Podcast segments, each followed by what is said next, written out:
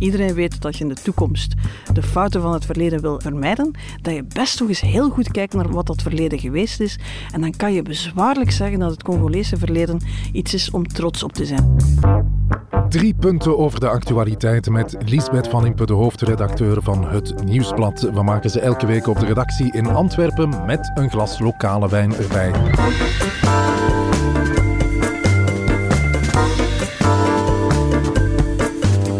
Dag Liesbeth. Dag Jeroen. Ik ben Jeroen Roppe. Dit is de Actua-podcast van het Nieuwsblad. Het punt van Van Impe.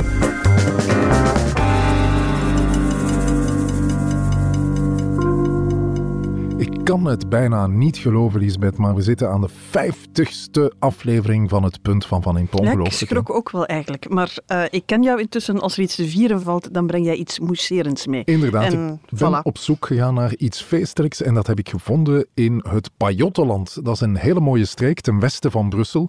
En de parel van het uh, Pajottenland heet Gooik en daar ligt het domein Stuivenberg. De legendarische burgemeester Michel Dom ja. zal het daar zeker mee eens zijn. Inderdaad die uh, heeft er zeker al van gedronken, van deze Stuivenberger.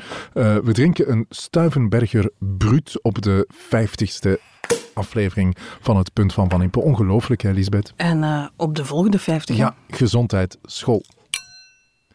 Weet je nog welke punten je in de eerste aflevering maakte? Nee, maar ik krijg plots het gevoel dat er een uh, onverwachte overhoring zit aan te komen. Het ging toen over uh, Seaham Gate, uh, over een kortere zomervakantie en over de Super League in het voetbal. En je zei toen, Lisbeth, dat die Super League er niet zou komen, maar dat we wel iets gelijkaardigs zouden krijgen. En dat heb ik allemaal met zeer veel zelf... los op. Ik heb dat allemaal met heel, zeer veel zelfvertrouwen verteld, dus dan had ik waarschijnlijk uh, inlichtingen ingewonnen bij mensen op de redactie die op dat vlak in ieder geval een stuk beter geïnformeerd zijn. Ja, ik ben blij dat ik er niet naast zat. Eigenlijk kwamen al jouw voorspellingen uit tot nog toe, denk ik, als ik ze zo overhoop uh, onze 50 afleveringen. Uh, ik heb er toch geen gevonden die niet uitkwamen. We hadden het heel vaak, vond ik, dat vond ik opvallend, over uh, Alexander de Croo, de eerste minister. De premier, dat wil wel eens gebeuren, ja. Over Joachim Koens en zijn CD&V. Dat was een acuut probleem, maar dat is opgelost. Boris Johnson, die kwam ook wel vaak terug. Ja, maar dat is meestal zoals de, de uitsmijter, hè, die we proberen erin te smokkelen. Maar er is één naam, Lisbeth, die wel erg vaak te horen was, en dat is... Ja, dat heb je al een paar keer gethematiseerd, dus dat kan over niemand anders dan Georges-Louis Boucher gaan. ik heb het niet geteld, maar hij zit, ik denk, in meer dan de helft van de afleveringen. Ik schat een kleine 30. Ja, oké. Okay, dat begon uh... al in de tweede aflevering. Toen hadden we het uh, over het tv-programma De Container Cup, waarin uh, Boucher meespeelde. Ja, en dan denk ik wel, dan moet er toch een evolutie in zitten. Want toen was het nog een beetje de, de wat gekke figuur. Ja, nogal intens. over hem. Ja, uh, ja die, die zich aan weinig regels van de wedstrijd leek te houden en uh, vaak ongevraagd door beeld liep. En intussen heeft hij meer gewicht gekregen, mag ik het zo zeggen? Ja, niet omdat hij zoveel serieuzer geworden is, maar omdat het wel werkt natuurlijk. Hè. Dus hij doet dingen waarvan we af en toe de ogen bij uitwrijven. Maar hij weegt op de wedstrijd. En als ik eerlijk ben, meer dan ik een goed jaar geleden gedacht had. Het valt op, Lisbeth, dat je soms keihard bent voor politici. Soms ook heel mild. Zo noemde je, uh, of hemelde je gewoon uh, Angela Merkel Heb ik op. haar opgehemeld? Ja, vond ik wel. En je was ook heel positief over uh, minister van Onderwijs Ben Weits. In dat herinner ik me al helemaal niet meer. meer bepaald. Van het punt van Van Impe, Lisbeth, gaf je hem zelfs een 7 op 10 hebben we toen de Vlaamse regering punten gegeven of zo. Maar ik vermoed dat dat te maken had met de hele strijd tijdens corona om... Oh. Oké, okay, gimmicks in de podcast. Dat hadden we nog niet gehad. Fantastisch. Kijk eens aan. met jullie uh, 50ste aflevering. Dankjewel. Zou ik zeggen, zeg ik zo. Kijk eens aan, taart. dat is dan een. Uh, Super. Komt de plek waar je alleen met mousserende wijn geen verjaardag kan vieren, ja. maar ook met taart. Dankjewel, Nick, Dankjewel. voor deze uh, onverwachte interruptie. En nu snap ik ook waarom Eva met de camera klaar stond. ik dacht, wat is die vroeg aan het filmen? Maar goed, ja. Helder. Dankjewel. Speciaal voor het vijftigste punt van Van Impe Lisbeth. We hadden het over uh, minister Ben Wijt. Zou je hem vandaag ook een 7 op 10 geven? Um, dat is moeilijker geworden, omdat je natuurlijk post-corona, um, ja, het is terug. Hè, alle problemen die in onderwijs aanwezig waren, zijn terug with a vengeance, zoals Boris Johnson zou zeggen. En uh, ja, dat maakt dat op dit moment de minister van Onderwijs het heel moeilijk heeft om goed uit de verf te komen. Maar ik begrijp dat we daar meteen over gaan hebben. Ja, we gaan het er uh, zo meteen over hebben. Ik wil uh, met jou ook graag naar Congo, Lisbeth. Ben je daar ooit geweest eigenlijk? Nee, staat nog op mijn lijstje, maar nooit met een minister of de koning mee er geraakt voor het werk. En privé ook nog niet, dus nee. En ik ben geraakt. nu al een paar dagen aan de nieuwe reeks van Borgen bezig. Uh, Lisbeth, waar zit jij ergens? Wel, we hadden er tijdens onze voorbereidende vergadering gisteren over. En ik heb dus gisteravond nog net één aflevering bijgebeend. Okay. Maar ik had de vroegere seizoenen ook al gezien. En het is een van mijn favoriete politieke reeksen. Oké, okay, ik zal niet uh, spoilen. We beginnen aan de vijftigste aflevering van Het Punt van Van Impe. Uiteindelijk zijn dat twee kanten van dezelfde munt. Onderwijskwaliteit en lerarentekort. Ik denk als, je, als we kunnen zorgen voor het opkrikken van de onderwijskwaliteit, dat dat ook het lerarentekort ten goede zal komen. En vice versa, als je het lerarentekort, ja, als je daaraan kan verhelpen, dat is natuurlijk ten voordele van ook de onderwijskwaliteit. Ja, Lisbeth, die kleine van mij thuis, die moest uh, vandaag maar twee uur naar school. En het gebeurt vaker en vaker dat hij pas uh, rond een uur of elf begint en opvallend vroeg thuis is, vind ik. Er zijn gewoon te weinig leerkrachten. En dat is geen goede zaak voor de kwaliteit van het onderwijs. De topmensen van het katholiek en van het gemeenschapsonderwijs trekken dan ook aan de alarmbel. De minister moet meer doen, zeggen ze. Daar kon uh, minister Wijts niet echt uh, mee lachen. Hè? Nee, dat uh, was heel duidelijk. Um, hij reageerde behoorlijk gepikeerd. Ik kan er twee dingen bij zeggen. Het, het, probleem is al lang aan het groeien, dus zomaar naar de laatste op onderwijs kijken en zeggen van die had het allemaal met een vingerknip moeten oplossen, is inderdaad niet helemaal fair. Je ziet daar vooral dat in dat onderwijsveld koepels, vakbonden, de minister een heel goede manier gevonden hebben om de hete patat maar te laten rondgaan en rondgaan en rondgaan. Ja, want minister Wijts zei ook, dit is helemaal geen nieuw probleem. Een beetje zelfinzicht zou uh, de koepels misschien wel kunnen helpen. En daar heeft hij een punt. En de koepels hebben een punt dat de politiek ook meer zou kunnen doen. En als ze dan samen nog eens zouden over iets overeenkomen, dan zeggen de vakbonden wel dat het niet mag. Dus je zit daar eigenlijk uh, met een probleem dat dringend moet opgelost worden. En waar je ja, de, de dynamiek die we de laatste dagen weer gezien hebben, eigenlijk heel tekenend is voor de manier waarop het heel moeilijk wordt om tot een oplossing te komen. Laten we het eens uh, hebben over het uh, lerarentekort. Hè. Hoe komt het eigenlijk? Is het beroep van leraar zo onaantrekkelijk? Wel, om te beginnen, er zit een stuk simpele wiskunde achter. En je zou denken dat de PISA-resultaten voor wiskunde niet alleen bij onze leerlingen misschien wat minder zijn, maar misschien ook bij iedereen die daar een verantwoordelijkheid draagt. Kinderen zie je komen. Hè. Je ziet ze zes jaar komen voordat ze in het eerste leerjaar terechtkomen. Je ziet ze twaalf jaar komen voor ze in het eerste middelbaar terechtkomen. Je kan dus gaan rekenen. En dan heb je een aantal cijfers die al heel lang zeggen dat er een probleem zit aan te komen. Uh, tussen 2011 en 2019 13% meer leerlingen in het lager onderwijs. In dezelfde periode een heel grote uitstroom. Ook vandaag nog, een derde van de leerkrachten is ouder dan 50 jaar. We weten al een hele tijd dat wie het onderwijs begint, dat daar een heel grote uitstroom is. 1 op 3, 1 op 4, ja. afhankelijk van het soort school, afhankelijk van het onderwijsniveau, die na de eerste jaren alweer weg is. Ja, dat is redelijk simpele wiskunde. Dat gaat niet kloppen. Voeg daarbij de huidige context bij, waarbij we de war on talent hebben, dat wie een diploma heeft, op dit moment wat kan kiezen, krapte op de arbeidsmarkt. Uh, een aantal problemen in het beroep die we ook al heel lang kennen. Te veel planlast, te veel vergaderen, te weinig vrijheid voor de klas, te veel regeltjes, noem maar op. Ja, dan zit je dus met een probleem dat je niet al lang hebt zien aankomen, waarvan je ook de redenen kent en waarvan je weet dat de wiskunde op het einde van de rit gewoon niet klopt. Ja, en minister Wijts uh, die denkt, uh, ik neem een aantal maatregelen. Gaan die dan niet uh, ver genoeg? Wel, de minister van Onderwijs, uh, de opeenvolgende ministers van Onderwijs wisten we moeten hier iets aan doen. Bijna alle voorgangers van Wijts hebben gezegd, we gaan een groot loopbaanpact maken. We gaan met alle actoren rond de tafel gaan zitten en we gaan rond die job in het onderwijs voor leerkrachten een groot pact maken om de job terug aantrekkelijk te maken, om hem draaglijk te maken, uh, om ervoor te zorgen dat jonge mensen instromen en dat wie instroomt ook blijft. Minister na minister na minister heeft daar de tanden op kapot gebeten. Dat ging maar niet. Als je niet op de koepel stuit, dan stuit je op de vakbonden. Je stuit op natuurlijk budgettaire limieten en er zijn ook altijd weer andere leuke projecten die ook weer heel veel aandacht vragen. Wijts heeft eigenlijk gezegd van ik ga dat niet doen, ik ga kleinere maatregelen doen. De zijnstromers, daar is hij heel trots op. Ja, uh, dat zijn mensen die een, een ander beroep hadden en uh, toch uh, uiteindelijk na jaren kiezen voor het onderwijs. Ja, en die mogen nu een stukje anciëniteit meepakken, zodat ze dus niet helemaal onderaan de ladder moeten beginnen. Oké, goede maatregel op zich, maar het probleem van die kleine aanpak, de kleine stapjes, ja, het probleem is intussen zo groot geworden dat je met de kleine stapjes ook niet meer geraakt. Dus ze zouden eigenlijk toch terug weer rond tafel moeten gaan zitten voor een groot plan. Nu, als je wil weten hoe uh, gezellig het daar rond die tafel zal worden, dan moet je dus de open brieven en de opiniestukken en de reacties en de stekelige reacties maar bij elkaar optellen. En dan zie je dat het niet voor morgen is. En aan die tafel zitten dan de minister, de koepels en de vakbonden. Hoe gaan zij hier uit geraken, Lisbeth? Uh, dat weet ik niet, maar je voelt wel, de urgentie mag nog een stuk groter zijn. En eigenlijk zouden ze collectief moeten beslissen dat ze eigenlijk samen één grote stap achteruit gaan doen. Hmm. En dat je eigenlijk zegt van oké, het, het, het kot staat in brand, dit kunnen we ons geen schooljaar na schooljaar permitteren, want eh, de piek van het tekort zou pas volgend jaar en het jaar erop komen, dus het wordt nog erger. Dus je moet eigenlijk een stap achteruit doen en zeggen van wij gaan nu die leerkrachten um, stuur in handen geven. We gaan uh, die leerkrachten een klasdeur laten dichttrekken en we gaan die laten lesgeven. We gaan ervoor zorgen dat jou, Leo, eerste middelbaar, als ik mij goed herinner. Ja, klopt. Dat hij de vakken krijgt die hij moet krijgen, dat hij er ook examen kan in afleggen. Want we zitten nu in een sneeuwbaleffect. Hè. De vakken zijn niet gegeven. Dan hoor je nu als scholen zeggen van ja, eigenlijk kunnen we daar geen examen voor organiseren. Want ja, de leerstof is eigenlijk uh, niet echt gegeven.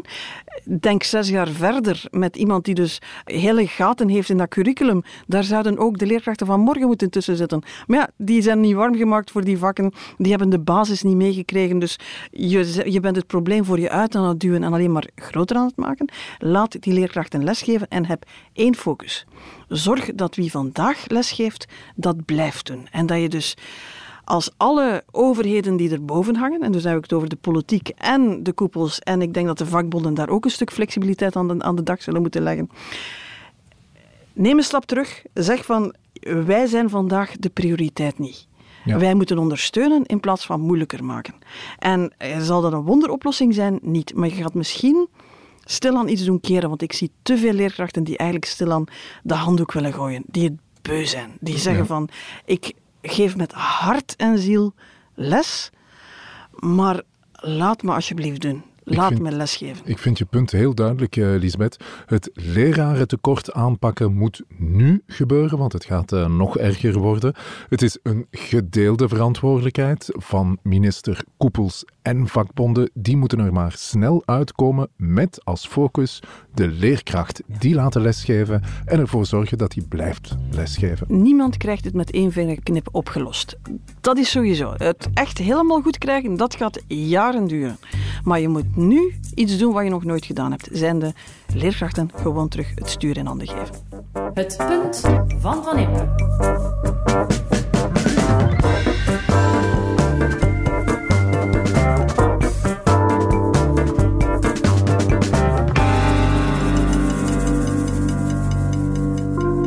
Ce régime était celui d'une relation inégale, en soi injustifiable, marquée par le paternalisme, les discriminations et le racisme.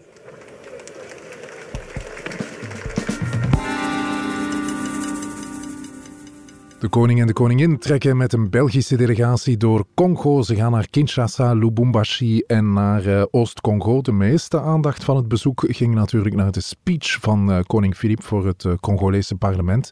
Hij betuigde zijn diepste spijt over het koloniaal verleden van België en noemde de dingen ook bij hun naam. Hè. Hij had het over discriminatie, racisme. Dat soort woorden nam hij in de mond. Had je dat mhm. verwacht, Lisbeth? Wel, er was de hele tijd wat, wat warm een kuit geblazen. Hè, van, hij gaat niet echt excuses aanbieden, maar wel spijt betuigen. Daar zitten we in, het, in de diepere semantiek van uh, wat, je, wat je kan doen. Ja, de vraag is ehm, of, uh, of je wel uh, spijt kan bekennen zonder je te excuseren natuurlijk.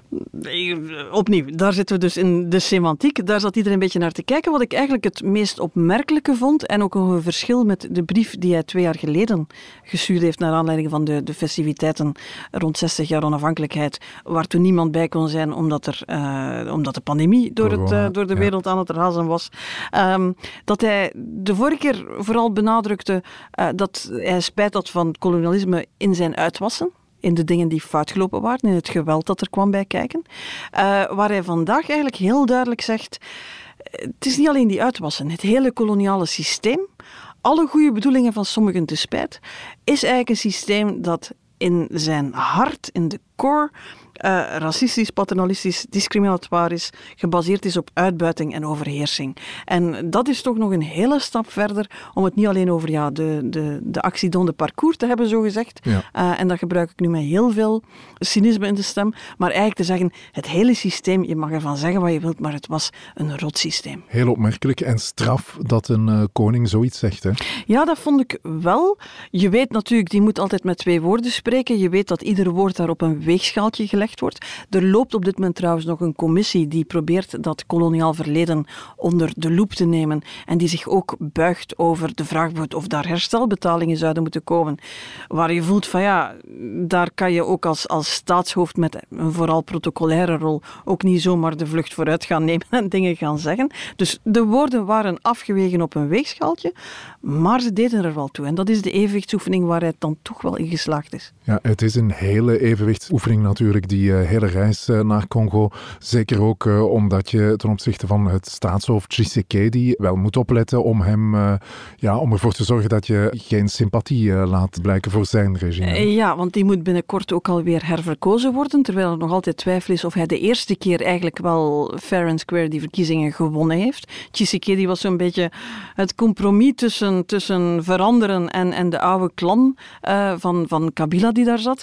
Um, dat was niet helemaal proper, dus je wil daar ook niet uh, de man zijn die Tshisekedi aan zijn volgende ambtstermijn uh, helpt. Je weet dat mensenrechten nog altijd een probleem zijn. Je weet dat veiligheid in Congo een probleem is, dat corruptie een probleem is. Dus ja, je kan daar niet te openlijk uh, je steun aan gaan uitspreken. Uh, tegelijk wil je daar ook weer niet de paternalist zijn, die komt zeggen mensenrechten hier en, en, en, en ja, wie zijn wij om de Congolezen de constante les te spellen. Dat heeft de koning eigenlijk voornamelijk opgelost, denk ik, door ook heel hard op de jongeren uh, te, ja. te hameren, ook in de dingen die hij gaat bezoeken. Hij is bezig met vrouwen, dokters, jongeren, eigenlijk de toekomst van Congo, die niet zomaar te reduceren is tot zijn politieke klasse. Dat is heel duidelijk dat hij daar de focus probeert op te houden. En daarnaast heb je een, laat zeggen, een opeenstapeling van symbolische, maar niet onbelangrijke gestes. Je kan zeggen, het heeft lang geduurd voor we ons koloniaal verleden echt in de ogen gekeken hebben, maar daar komen nu toch een aantal dingen uit waar je moet zeggen dat zijn ze niet slecht aan het doen. Hij had bijvoorbeeld zo'n masker mee die maskers zijn allemaal uit Afrika gesleept. Het Kakunga-masker, ja. Ja, er is er geen, geen meer te vinden in Afrika. Ze hangen allemaal in westerse musea. De ene legaal gekocht, de andere gewoon meegepakt en geroofd. Oké, okay, had een, een, een, masker mee terug als een opening van een gesprek over wat we met al die uh, vaak geroofde kunst zullen doen. En de verwachting is dat er een stuk van die kunst zal terugkeren. Ja, dit was geen uh, geroofde uh, kunstschat, nee. maar het is wel gekocht voor een habbekrat, zeg voilà, maar. en dat ja. is dan de symboliek op dezelfde dezelfde manier komt er een eerbetuiging aan de Congolese soldaten die tijdens de wereldoorlogen meegestreden hebben aan Belgische zijde. Iets wat we compleet vergeten waren, maar zij krijgen eigenlijk heel, heel postuum eerherstel. Uh, je krijgt het, uh, de vermelding van de diaspora, jonge Congolezen, Congolezen die in Brussel wonen. Je weet waar ze wonen, Matonge, daar is een heel levendige Congolese gemeenschap.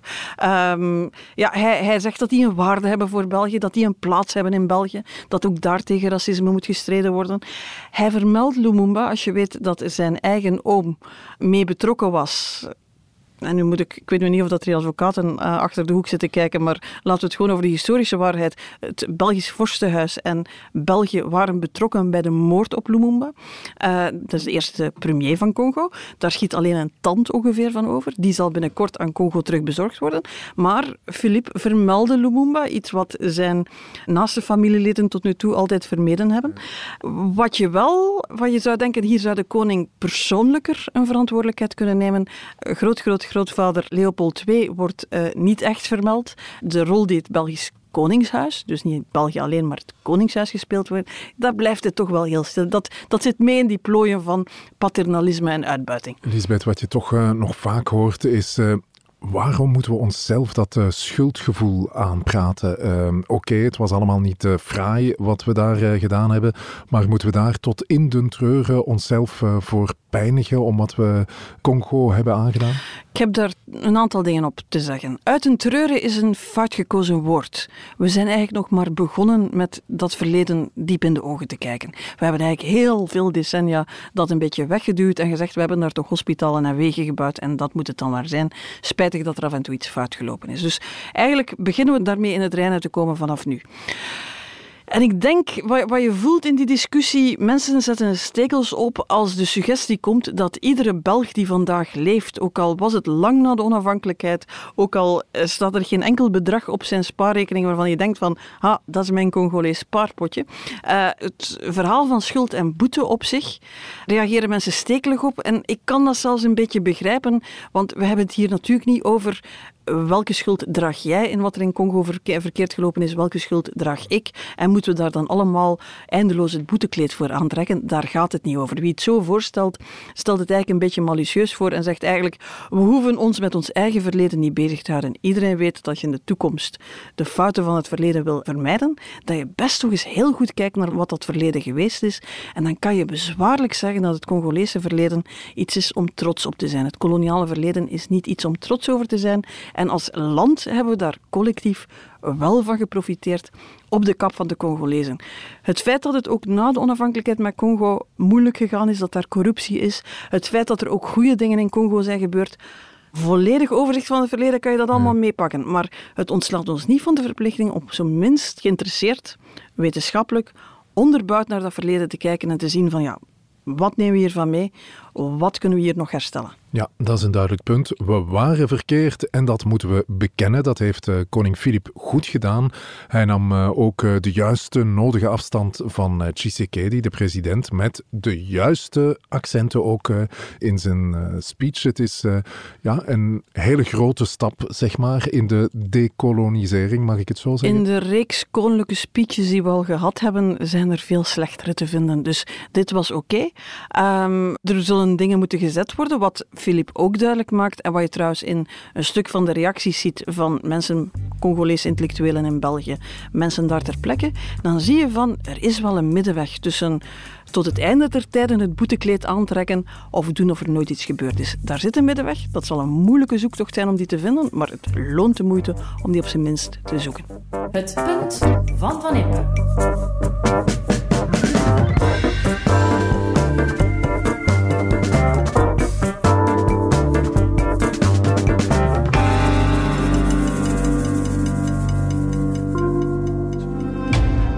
Fraskilt. Jeg bor alene. Min dobbeltseng er også med kontor. Hvis jeg ikke er hende, der arbejder 19 timer i døgnet som udenrigsminister, hvem fanden er jeg så?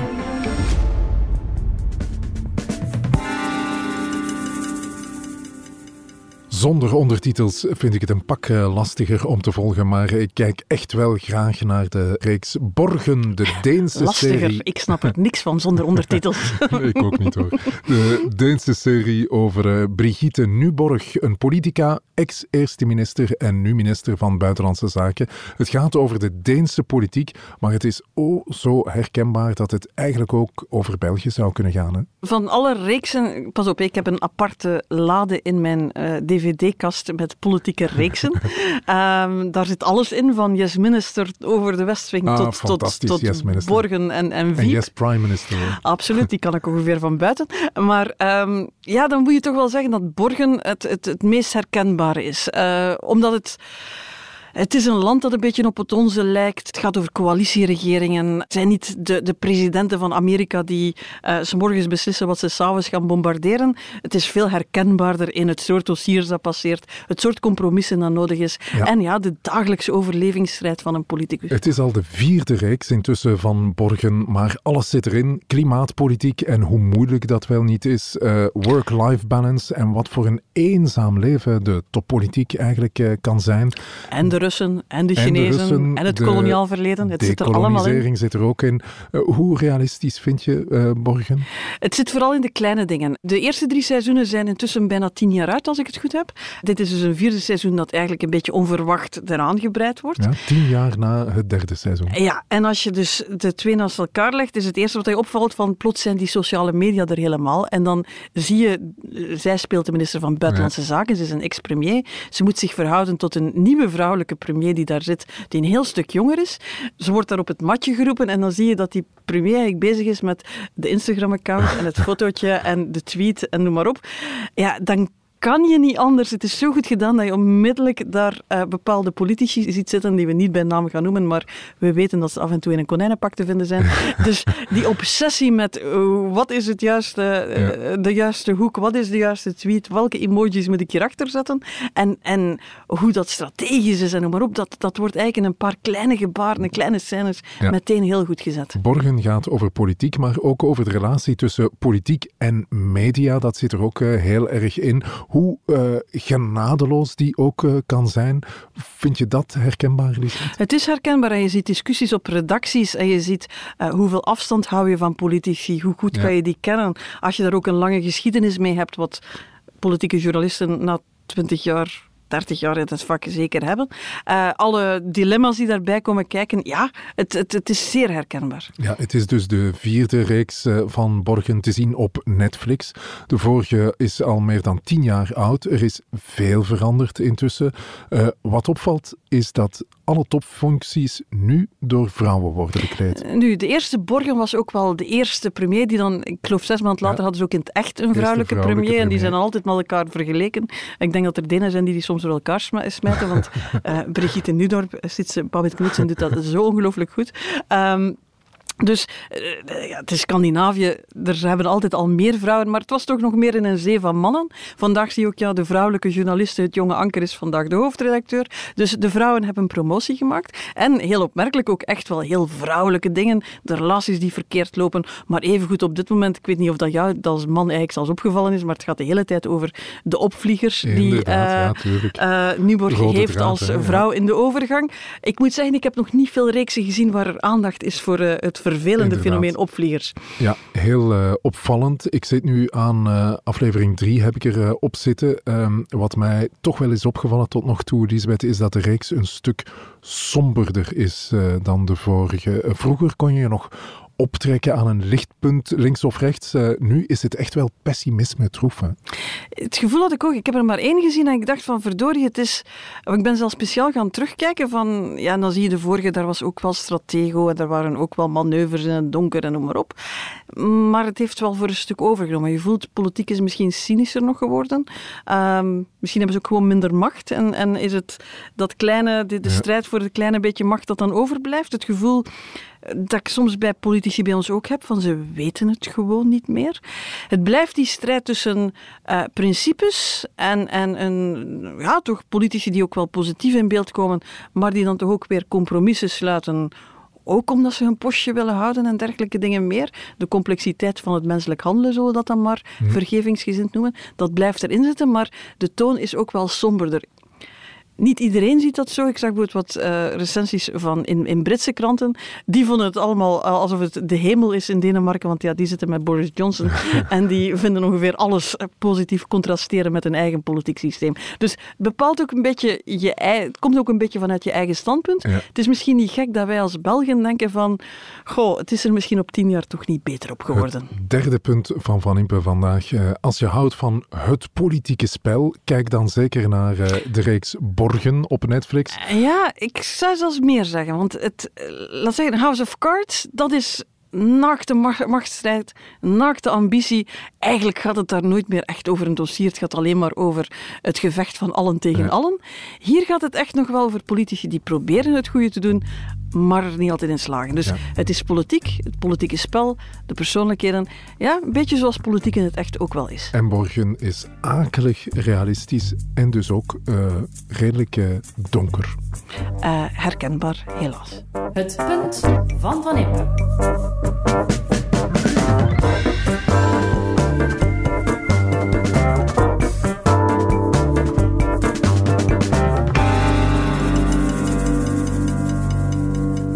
Restaurants nog om een uh, goed stuk taart te eten, hè, Lisbeth. Dank je ja, wel voor de dat konden we niet met volle mond doen, natuurlijk. Dat is uh, de, zo af en toe eens nippen van een glaasje uh, bubbels savan maar hele stukken taart, dat ging niet lukken. Brut uit het uh, Pajottenland. volgens de traditionele methode trouwens. het is er één met Chardonnay en Pinot Noir. Alleen jij weet dat dat de traditionele methode is. Ik, zei, ik voel gewoon, het was lekker en ik we gaan... het onlangs over schuimwijn met iemand uit Nederland en die lachte mij uit. Blijkbaar is dat een woord dat alleen in België gebruikt wordt, schuimwijn. Zullen we toch de Nederlanders nooit volgen als het over culinaire tips en aanwijzingen gaat? Ik bedoel, zij doen nog altijd van die zoete mayonaise op hun frieten, dus nee, nee, nee. Uh, het was uh, goede schuimwijn, Jeroen, en we gaan een stukje taart eten. Op naar de volgende 50. Tot volgende week.